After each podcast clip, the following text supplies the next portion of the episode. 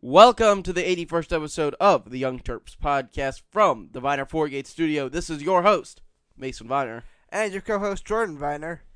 And on today's episode of the Young Terps podcast, Maryland takes down the number 24th ranked Nebraska Cornhuskers for their first ranked win in almost three years. And of course, we got a full Terrapin rundown for you today. But before we get into that, this podcast is brought to you by Allied Party Rentals, your hometown Terrapin party rental resource. Allied has what you need, whether you're hosting a large wedding, putting together a small luncheon, or setting up a street festival. Allied has the tents, chairs, linens, china, and other accessories you're looking for. Wayne from Terp Talk has known Donnie at Allied since 1995. Located right next to College Park in Beltsville, Maryland, and serving the entire DMV, contact Allied today for a free, no obligation quote at 301 986 0067 or visit them at alliedpartyrentals.com. Jordan, now for the Terrapin Rundown. Well, to kick things off with the non-rev report today. The number four Lady Terps suffered a tough loss to Rutgers. It just wasn't a great game for the Terps. It started off slow. They were trailing at the end of the first ha- first quarter and first half. They, they just weren't feeling it, is what it seemed like. Yeah, we were talking about this game during our last podcast. They were down, I believe, 43 to 36 when, you know, during our last non-rev rundown. So it just didn't work out, but first loss of the season, pick it up, move on. Still a Big Ten championship run, definitely in front of them. You can hope so. They will ne- play the Ohio State Buckeyes next. That game is on Saturday at 4 at the Xfinity Center. You can catch that on BTN. So back-to-back Terp games on Saturday on BTN, but I can't. I think that Maryland Rutgers game is going to dig into the Maryland Ohio State women's game. Well, it's hard to say, but the important thing is uh, we is we are on TV twice on Saturday, so you got a full day of Terpness if you so are so inclined. Moving on to some men's soccer news, they have some players that are projected to go in the MLS draft. They have Andrew Samuels, the midfielder, the goalie Dane St. Clair, and the forward Amar Sejdic. Man, if I'm an MLS team that needs a goalie, Dane St. Clair is definitely on the top of my list. Yeah, he is projected as the number one goalie that is entering the MLS this season. So should be good for the Terps. Always good to have more pro players to back up your recruiting pitch, and hopefully they all have good pro careers. Yep. Now to some quick football news before we get to basketball. And only two Terps out of all the guys that we've been talking about in the NFL this season have advanced to the play- playoffs. That is the Seahawks defensive tackle Quinton Jefferson and the Patriots cornerback that's getting a ton of run, J.C. Jackson. Yeah, a lot of Terps were on disappointing teams this year. We had three Terps on the Steelers, three Terps on the Panthers. Yannick was on the Jaguars. I think we had a guy in the Falcons too. Though I can't remember who it is at the moment. So, not not a great season for Terps in the pros. Well, you're missing one on your list. Uh, Stefon Diggs No, on the Vikings. no. Trey Edmunds is in the playoffs. Plays for New Orleans now. I did not catch that. If that is the case, if that is the case, then I think he'll be in the Super Bowl. Personally, that's just me. No, I don't. I think their run's over, but this is a Maryland podcast, so let's get to some Maryland things. Maryland 74, Nebraska 72. Jordan, you've been here for about, what, a month now, and you finally made it out to at the Xfinity Center for the game last night. Yeah, non-basketball circumstances were a big factor during my winter break here. So this was my first and only game at the Xfinity Center this season. Yeah, It's weird, isn't it? not really. Well, regardless, it was a great game to go to. It was a good good basketball game. I saw a great performance by Bruno, a buzzer beater by Jalen Smith. It was a fun game to go see, and I didn't really see any of the environment concerns that so many people have talked about recently at Xfinity Center. I think you did. I just don't think you remember. Uh, I don't know how you don't. Because last night you're playing against a ranked team, and there's nobody there. Now you could almost write the game off from last night. You had a 6:30 start. I mean, it just it's just not ideal around here. And now we have another one, another 6:30 start this year. Even though, you know, after all the post game show after the game and the press conference that always takes forever at Xfinity Center, we were actually out of there at home by a reasonable time. Yeah, that was kind of nice. I just it wasn't it was Nebraska. Like to me, it's just like such an uninspiring opponent. Even though they are ranked and they're pretty pretty good, like it's Nebraska basketball. There's nothing against Nebraska basketball. It's just they're not a big draw. like Ohio State is when they're good, or some of these other teams are. It's they're just not a marquee opponent to me, or to I, I really think anybody. Yeah. So, a few things to hit on before we move to, again, the bigger picture here. Ricky Lindo possibly had the best one point game that I think I've seen in a long time or maybe ever. Stealing my post game quotes there, Mason. But yeah, I totally agree. I said that last night. He he really had a good impact for considering how little he contributed offensively. He was great on defense. He gave a lot of energy. He rebounded hard. What do you have? Four rebounds, and he he gave good effort. And it's important to see on teams to have energy guys like he like he brought. Another thing is, I think we're starting to see that Maryland really has true freshmen. It's up and down. It's game to game because Serrel Smith had no points in 16 minutes, 0 of 5 shooting. Lindo, as you already hit on, I mean, he's getting better. Eric Ayala, not a great scoring game. Aaron Wiggins didn't have a good game. But yet you moved on. Some guys play well some nights, other guys don't. That's kind of where we are with these freshmen. Aaron Wiggins didn't have a bad game. He was very efficient. He was three for three from the field and two for two from deep, and he didn't commit eight turnovers. So I mean, he wasn't great, but he was very efficient. Yeah, but he's been a guy that you rely on recently. Yeah, he has, and you hope to see more volume from him than taking three shots. But he took what he could make, and I guess that's that's what you hope for. for, for that's what you want to see from a freshman. I guess you want to see them be smart with the ball. Yeah, moving on to let's talk about Anthony Cowan for a second. Thirty-six minutes, six for fifteen, three of seven from three, four of six for free throws, nineteen points, uh, four assists, and three boards. But no turnovers. But it's still just. I don't know because I've never been a huge Anthony Cowan guy. If it's just me, or there just seems to be something off with Anthony Cowan. I think you may be right, but I think the role that Turgeon's asking to play right now is kind of a volume scorer type that's going to not have great stat lines, but it's going to be important. And look, he still played 36 minutes. He's still very important to the team, but he's just something is different than last season. I will say that. Yeah, I'll give you that. I also think that when Cowan came to Maryland, when the Terps still had Melo, and Melo was really affected by it, the same thing has now happened to Anthony Cowan now that Eric Ayala is there. You're not necessarily the only point guard. There was a lot of times during this game where Ayala was the ball handler, the main ball handler, getting the inbounds pass, taking the ball up the floor. It just changes your game entirely. But for some reason, that's the position that the coaching staff chooses to put these kind of top dog ones in. Yeah, that makes sense, but I think it also caters to Ayala a little bit more. Um, a player I wasn't too thrilled with performance wise was Darryl Morsell in this game. Yeah, he really had a good look at the end of the game. And He didn't hit anything. He he's just not a good scorer, and I know we all wanted him to really take that next step this year, but he just does not seem like he's a good scorer to me. He's a he reminds me of Sean Mosley a little bit. Except he never had a good first year. That's not what I mean. I mean that in terms of he's a good defender, he's a pretty good rebounder. They get any boards. Yeah, but with game. Sean Mosley, the reason why people were disappointed is because he had a year where he scored. He had a year where he looked like he was going to be the next Greivis Vasquez, Eric Hayes like player, and then it never really amounted to that. With Morsell, you're seeing the people watch him in Italy where he's nailing threes left and right, and everyone's like, "Yeah, this guy's really going to be good." With Morsell, it's a little bit different. He didn't have that year. It's like that's kind of what I expect from Darryl Morsell. While he's not scoring or the stat sheet's not great, he is one of the guys that this team desperately needs on the floor for some reason. It doesn't just show on the stat line, but it shows while you're watching the game, and you can see it when he's not on the floor. Yeah, I don't have it in front of me, but I really wish I did. I want to see the on-off splits with Darryl Morsell because it does seem like the team struggles without him on the floor.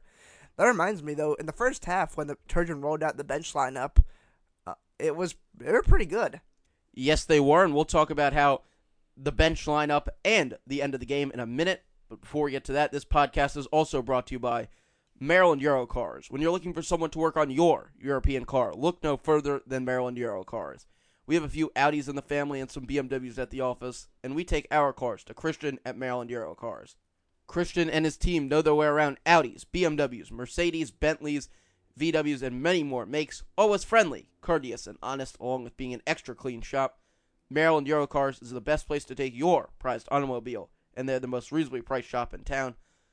Located in Rockville, you can reach Maryland Eurocars at 301 217 5831. Ask for Christian at 301 217 5831 and tell them that the Young Terps sent you. Jordan, the twos survived in this game, unlike they did earlier this year. Yeah, they did. I believe it was a lineup in the first or somewhere around the 10 minute mark in the first half that featured Anthony Cowan, Aaron Wiggins, Serrel Smith, Ricky Lindo, and Ivan Bender. And they were they they still had a negative, I believe, on the stat sheet, but they were they were they worked. No, they did not have a negative then. They had a negative when they came back in the game later with the Bender and Lindo. Bender and Lindo are the two guys that you really got to hit on because Smith and um, Cowan and those guys they play other minutes. Bender and Lindo, to me, are one of the reasons why Maryland lost that game to Virginia earlier this year. They could not go to those two guys, and they really left Fernando and Smith um, kind of out in the rain, having to play the whole game. But this time, you know, I know Nebraska's not a Virginia. Nebraska really had some of the same looks of Maryland down low when guys like number 20 got in and um, that just really couldn't handle Bruno or Jalen Smith. But the good thing is that Lindo, Lindo, you could it, you can really see progressing. Yeah, and it's something that as Terrapin fans we wanted to see for a while. He's really pr- come along well. He's playable now, which is something you really can say be- towards beginning of the season. He works in the low post. He doesn't score a ton, but he gets rebounds. He plays good defense, and he's a good. He's he just plays hard. He plays really hard. Bender, on the other hand, you know, he only got out there for four minutes, but that's what Maryland needs. Maryland needs Bender or Tomaic or wh- whoever to be able to go down low and play for four, five minutes a game because, let's face it, it's not ideal. Schnider Herard left. Um, Bender is Turgeon believes still to be hurt. I still think he's hurt. He's also not really a fiery guy. Um, as we've all seen, Joshua Tomaic really just he's taken almost a step backwards. So what you need is you at this point you got to look at the best case scenario, a guy that can play five to seven minutes a game. I guess so. That's you just need someone to take the pressure off of Bruno and Sticks, and we haven't really talked about them. They both played pretty well. I think Bruno played was a very extreme player in this game. He had 18 points, 17 rebounds, but he also had six turnovers and four fouls. And man, there are times in this game where he just could not hold on to the and ball. And gave one fan a bloody nose. And gave one fan a bloody nose. I mean, he took that guy out. He was actually on the post game show with us after the game that you can see up on uh, TerpTalk.com. I mean, you can see the band aid on his nose. I mean, he hit him. But that's the kind of intensity that I love. Dive into the stands, get the ball. Play like a madman. We need that. We haven't I- had that here. I, I agree, and I think that is true. But it also leads to mistakes. But, but, you got to consider what we've had here. We've had guys like Smotrich, Diamond Stone, Robert Carter. No one that was down, dirty, and mean. Jonathan Graham, and I really like Jonathan, but he wasn't greatest the greatest player. He wasn't really a dynamic offensive player at all, and by the time he was gone, he, he was you know almost barely playing in games anymore. But that guy had it. He had that fight, that old Gary Williams kind of get after it, and Bruno has it, and I love it. I don't really care that he makes awful plays every once in a while, but you you need somebody that's got that motor. I just can't stand the term motor because no one can explain to me what it means. But I, It's that that get, that get after it, that that fire inside of you that really pushes you to want to play basketball and go out and punch the other guy in the face that's across the line from you because you want to win the game. Look, I, I'm not saying that's a bad thing. I think Bruno has a lot of energy. He brings a lot of heat, and he plays good ball most of the time. And I think we saw we saw that we needed that, and we saw it to, or what yesterday now. But so yeah, I will say Bruno's definitely a net positive on the team. He made mistakes. He did make a lot of turnovers. He has 17 boards and 18 points, and there were times in this game, and But he was move- also- we'll move to the sequence near the end of the game where you can really see this. Who's he going to give the ball to? If you noticed, and I know you do, In this offense, there's not a lot of off ball movement. There's not a lot of guys working to get open. So when they throw the ball down low to him, he's almost on an island. Yeah, that is true, and it's on him and Sticks to make plays when they throw the ball down to him. And I'm not again, I'm not saying he's a bad player. He's a good player, but we can't afford to lose him in games. And this is another game where he almost fouled out. That's just that's your reality. And early in the game, I'll give him this, and then I want to hit on one more thing with Bruno, then we'll move to the end of the game. Early in the game, he was playing, especially on those first few easy buckets where he was involved, he was playing to not foul. Do you like that, or do you want him to go all out? Yeah, I, I noticed that as well. He was playing not to get fouls because they probably told him he can't foul out again. And he wasn't getting fouls, but he also wasn't making defensive plays. That's the other thing I have with him is that he overcommits to making blocks a lot, and that can lead to some easy baskets for the other team. And it's a hard thing to do. It's a thing that he has to learn. He has to find a balance between being overly aggressive and possibly over pursuing and getting fouls, and staying at home and not making as many energetic plays. But that's just something he has to work with. So let's go to the end of the game now. Let's start with Maryland takes the lead. They go into a timeout. I don't remember who called it. And then there were three straight Maryland turnovers that were absolutely awful. Late game execution is not I think. Uh, well, they did it enough in this game to come out on top because it wasn't really Nebraska's thing either. But look at, go back, and I know you like to rewatch these games and go back to that moment. Look at when Cowan threw the ball into double coverage zone like he looked like he could play quarterback for Maryland or the other plays where the balls just you know end up out of bounds and you make just a bad plays. Why is that happening? I think that down the line, two things, two big things happen. One is we don't, if we call plays, they it seems like they never work. And two is we get nervous because we don't know what to do, and because of that, we force plays. It's what you do when you're nervous. You try to make a play even if it's not there. Well, that's kind of what you got to deal with. We're talking about a young team here that they're not they don't have the best coaching. I think it was better than it has been so far this year in this game. But I don't like that and I know coach Turgeon's talked about, you know, the flow of the game and getting into what happens when we don't when our plays don't work because you know you're going to hit a point in the game where your plays aren't always the execution. But I don't like that that lost feeling when the plays aren't executed. Yeah, we have it a lot when. The other thing is we don't. Our plays are very simple. It's a weave or it's a screen and roll and pop, and it, when that doesn't, when that play breaks down, as it will happen towards end of games, you're right. They just look like they're like, okay, uh, now what do we do? Like you need to either reset the play, you need to have a different play ready to be called, or you need to just get into the flow of the game again but we don't do any of those things. It usually like the play breaks down and then Ayala or Cowan is just left dribbling around. Yeah, and that's just I know that bothers a lot of Maryland fans, the dribbling around at the end of the clock. But what happens when those think about the game. You have 30 seconds with the ball. You take let's say we say it takes 5 seconds to get up the court and get into a set and then you run a 10 or 15 second set of movements and no one comes open. Then what do you do? Because if you really noticed it, Maryland runs their routes. If you look at it from, I don't really know what the word is. Maryland runs their motions, and it's really it's kind of a one man play. It's kind of a, like a a shot play in football. It's a one man route, and if that man doesn't come open, well then you're either tuck, stuck taking the sack, or throwing something up. But and Maryland gets stuck throwing something up too much still. But it's not football. If you let's say you you do that. Let's say you you go through your motion. But that's what it is. I know, but you can go through your set and you have 10 seconds left or something like that. You can call a screen and just rush screen. But that's what they do.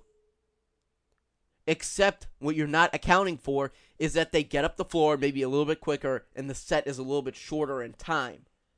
So then, instead of being stuck with seven seconds, we're like, okay, let's get a quick screen and dive play or screen and roll play.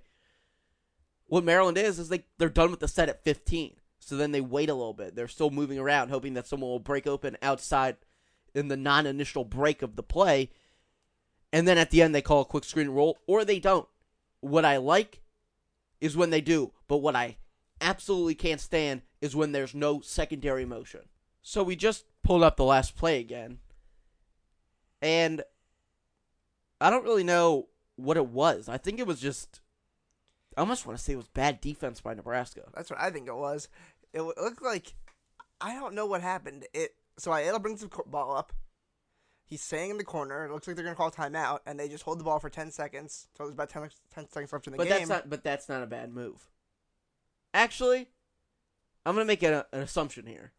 I think they were gonna call a timeout with seven seconds left, but then Nebraska didn't stay home. They stretched out. They committed to a double, and then they were able to dump the ball down to Jalen Smith. And at that point, the secondary slide, or you know, I was using lacrosse terms, a slide. The secondary slide man came to try and stop the play, but by then Smith just thought he could float the ball over him, and you know, luckily enough, it went in the basket. Yeah, that's what seemed like happened. Is Nebraska overcommitted to the double team?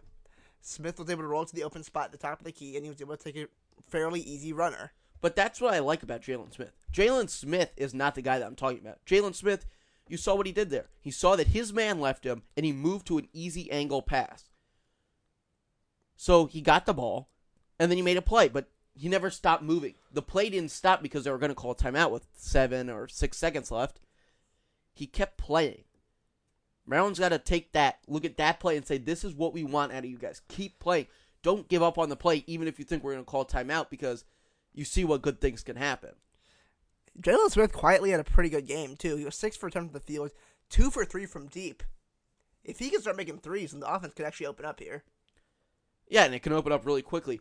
But I was talking with somebody today in the office, and they said, you know, Bruno shot X number of threes this year, but he has to shoot them. They are must, maybe not the one against Seton Hall, but the other ones that he's taken and the ones that he's made are big because you see on film, if I'm breaking down film on Maryland and I see Bruno hit a three while I'm watching it, I'm saying, well, now I got to extend to that guy. You know, it only takes one or two or three shots out of, you know, if you're three for 10, that's 30%. They're going to want to guard you from three. They're not going to want to give you that shot all day, especially because Maryland's not strong in the three point game. So I like that Bruno and Jalen will take the threes, and more importantly, now they can make them. Because a missed three from a big man that people believe can shoot, maybe they haven't shot enough this year to really prove it, but people believe they can, is kind of a big deal. Yeah, and I really wanted Jalen Smith to dunk the ball on that last play.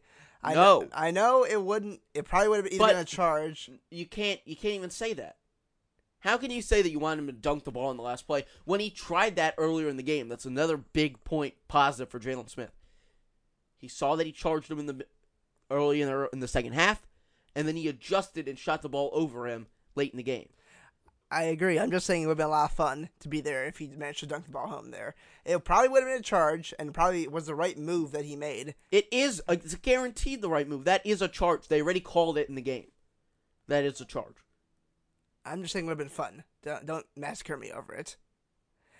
Now that said, you're right. He learned from his mistakes, and he made the shot, and he won the game, and that was kind of all she wrote.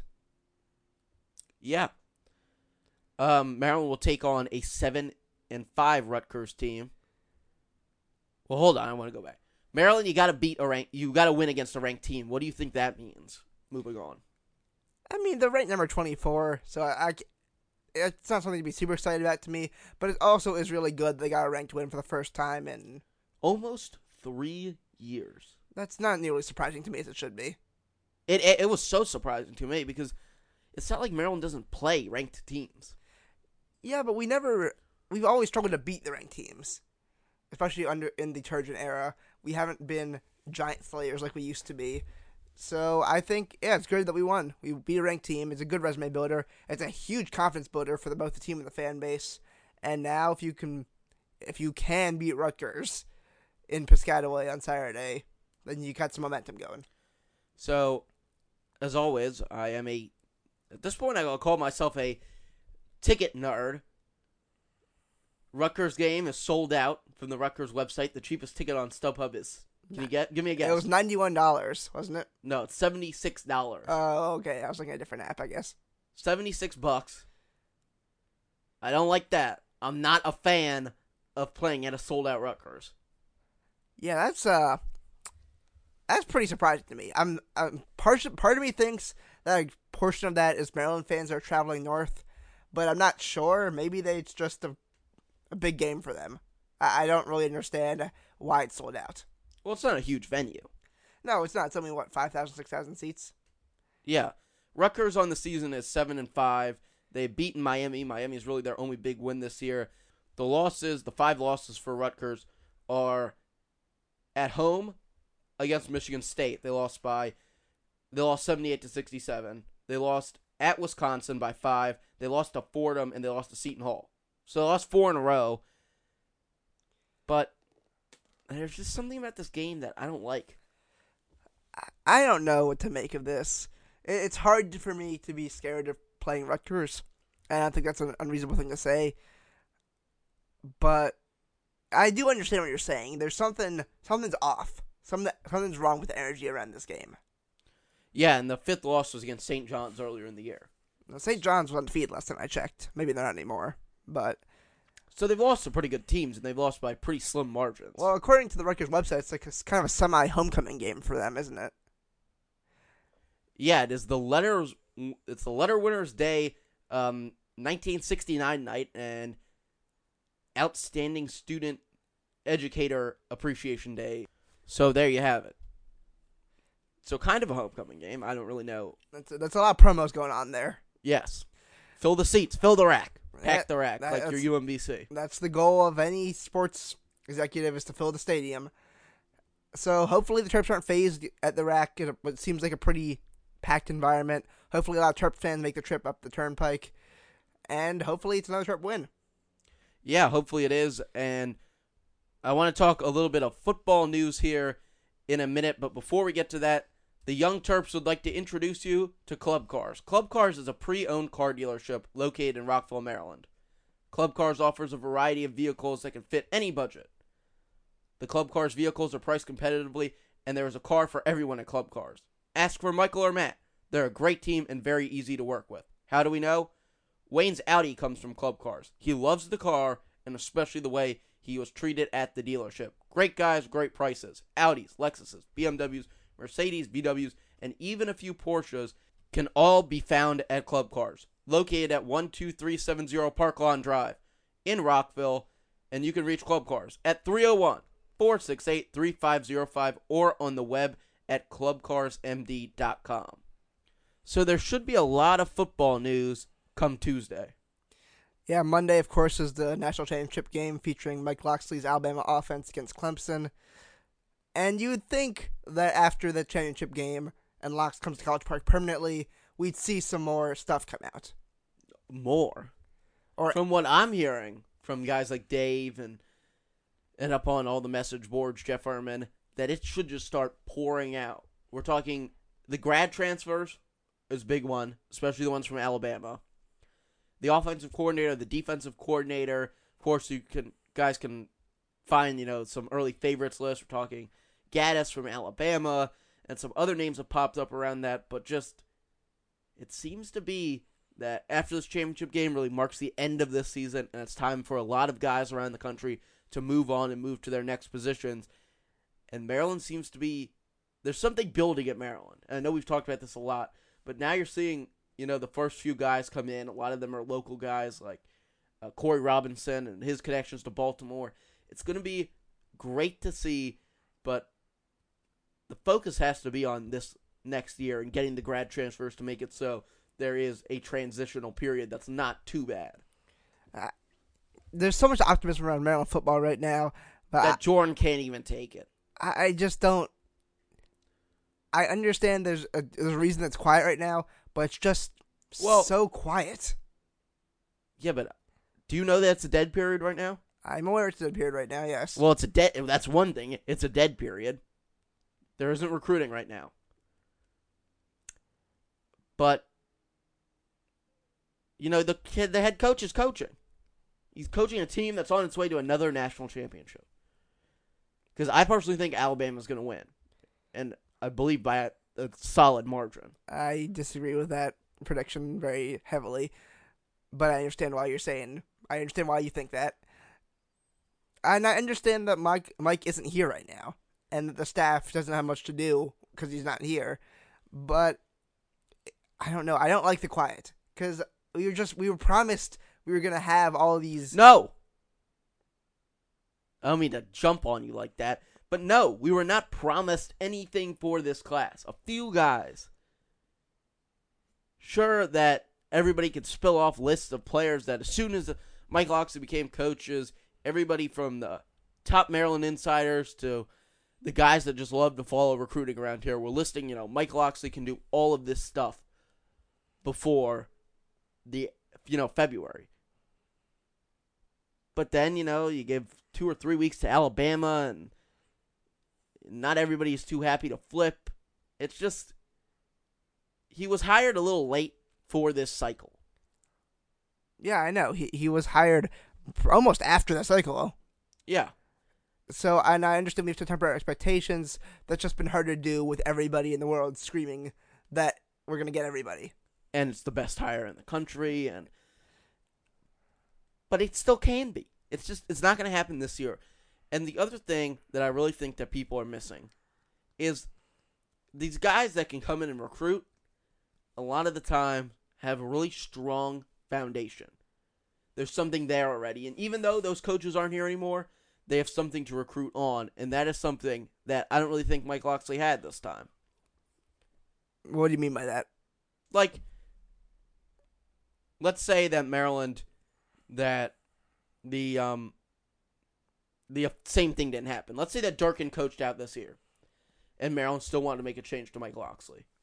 But Durkin had already been, you know, he had let's say 10 commits and but he had guys interested. Locksley could then slide in, get those same recruits from let's say he keeps one guy on the staff, well that guy has probably has that recruiting database and Mike Locksley goes in and closes out the next 10 guys, and you get a great class of 20 guys. I'm not so sure Maryland had those 10 guys. I don't think Maryland was hot on many guys' lists till Mike Locksley got here, and maybe by that time they had already accepted that Maryland wasn't going to happen, or Maryland wasn't really their top choice, but Maryland never really even got to compete for that guy, and now it's already over because he signed.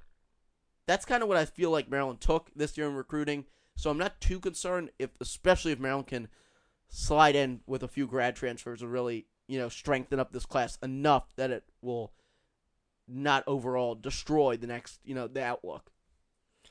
Okay, I see what you're saying, and that's a legitimate point that there's not much here at the moment, and we're gonna have to start from scratch, and that's kind of what it is right now, and we can't even start really yet. And you gotta remember all those things, and hopefully people remember that when February comes around. I think everybody, I think everybody's got that because if there was going to be a mass migration to Mike at Maryland, I feel like everyone was expecting it to be in like the first two weeks. Those two weeks that Mike Locksley was here, and you know Maryland got Hazel, which was really good, but that heat on him to make it happen right now, I feel like was very temporary. And then people started to hear from the recruiting experts that it was really, you know, it's not that easy. I feel like people think a little bit with um, even a guy like Locksley, who's really a master recruiter, that it's like boom, flip, boom, flip, boom, flip. But it doesn't really work that way, especially when people have been committed for years or months. It's really hard to get them off, and we just have to remember that and push through this cycle, get this staff solid because I feel I'm still feeling very strong that it's going to be a great Maryland staff, especially for recruiting in this area.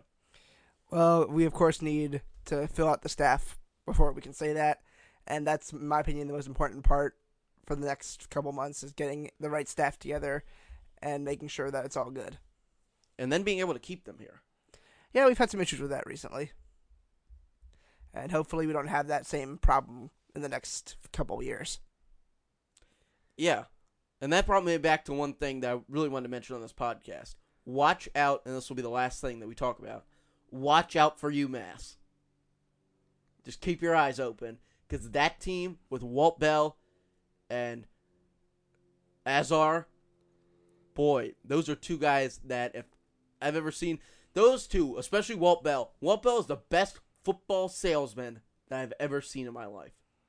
Got to see me spoke at a recruiting event that I went to a few years back, and boy, Walt Bell. I'm just his offense might not be the best, but there's just they're going to have something in a few years here, and Walt Bell's going to start moving up the coaching ranks. Well, I'm just, the thing I'm most curious about is how well they tr- can travel with their DMV connections between the two of them. I'm not saying. Oh, do you have? I mean, like I, I'm just thinking that Walt Bell, and Uh, especially if Czar on the same staff, might be able to pillage the DMV's recruiting on the lower end, like oh, the Oh, oh, two, yeah. the two to three star Yes, guys. that is what I was going to tell you. I was going to say the low threes and the twos are going to be dominated by those two guys. going to UMass. but- that's weird. It is not going to be a Calipari at UMass. No, they're not going to be. The UMass may have the worst situation in the FBS right now. So Now, do they still play in the Patriot Stadium? I think they moved like half their games out on campus again, or something like that. Because if I was going there as a coach, I don't want to play in front of, I don't even know, probably like 65,000 empties. It's like playing Uh. lacrosse. It's like playing lacrosse in uh, Maryland Stadium. Yeah, that's what I was. That's what I was gonna say something similar. It's not a great situation, and I don't know why UMass even moved to the FBS in the first place. I don't think they really know anymore either. But hopefully this will go well for them. I think, man, do I think that they can? Those two guys can turn that place around. But that's just me. I know a lot of people from around here or people that are tied into the Maryland program have been saying that, but just slowly, it's gonna happen. It's just it's gonna happen. I'm actually excited to see it because I really like those two guys, and I think that's gonna do it for this Young Terps podcast. Maryland two winnable games. Maryland basketball has two winnable games in front of them against Rutgers and Minnesota. We will be back on Sunday to talk, hopefully, a Maryland victory over the Rutgers Scarlet Knights. As always, we'd like to thank our sponsors, Viner Fourgates of Rockville. They're the place to go for all of your IT solutions. You can reach them at 301 251 2900 or on the web at oneviner.com. Allied Party Rentals, they're the place to go for all of your party rental needs. We're talking 10 person luncheons or a 300 person wedding. They can do it all at Allied Party Rentals or even even Jordan, I know you're thinking about one of these when you become the supreme leader of Maryland negativity. They could even do your inauguration because they've done it before. I, I don't know. There's a lot of competition in that field right now. Uh, except they weren't they weren't too loud last night. Because these past few games, the Maryland negativity guys have been too loud. But you know, Jordan, if you really want to get a full on inauguration, Allied can handle that for you too. You can visit them at alliedpartyrentals.com. Maryland Euro Cars, they're the place to get your European car service with a five star experience. Audis, BMWs, Mercedes, they do them all at Maryland Euro Cars. You can reach Christian at 301 217 5831. That is Christian at Maryland Euro Cars. And the newest sponsor to the Young Terps Club Cars, Audis, BMWs, VWs, and even a few Porsches can all be found at Club Cars, the place to get your pre owned luxury cars with a great buying experience. You can visit Club Cars at clubcarsmd.com. That's going to do it for the Young Terps podcast. Make sure to give me a follow on Twitter at Intern Mason and Jordan at Jordan Viner. That's going to do it for this week's podcast. And as always, thanks for listening.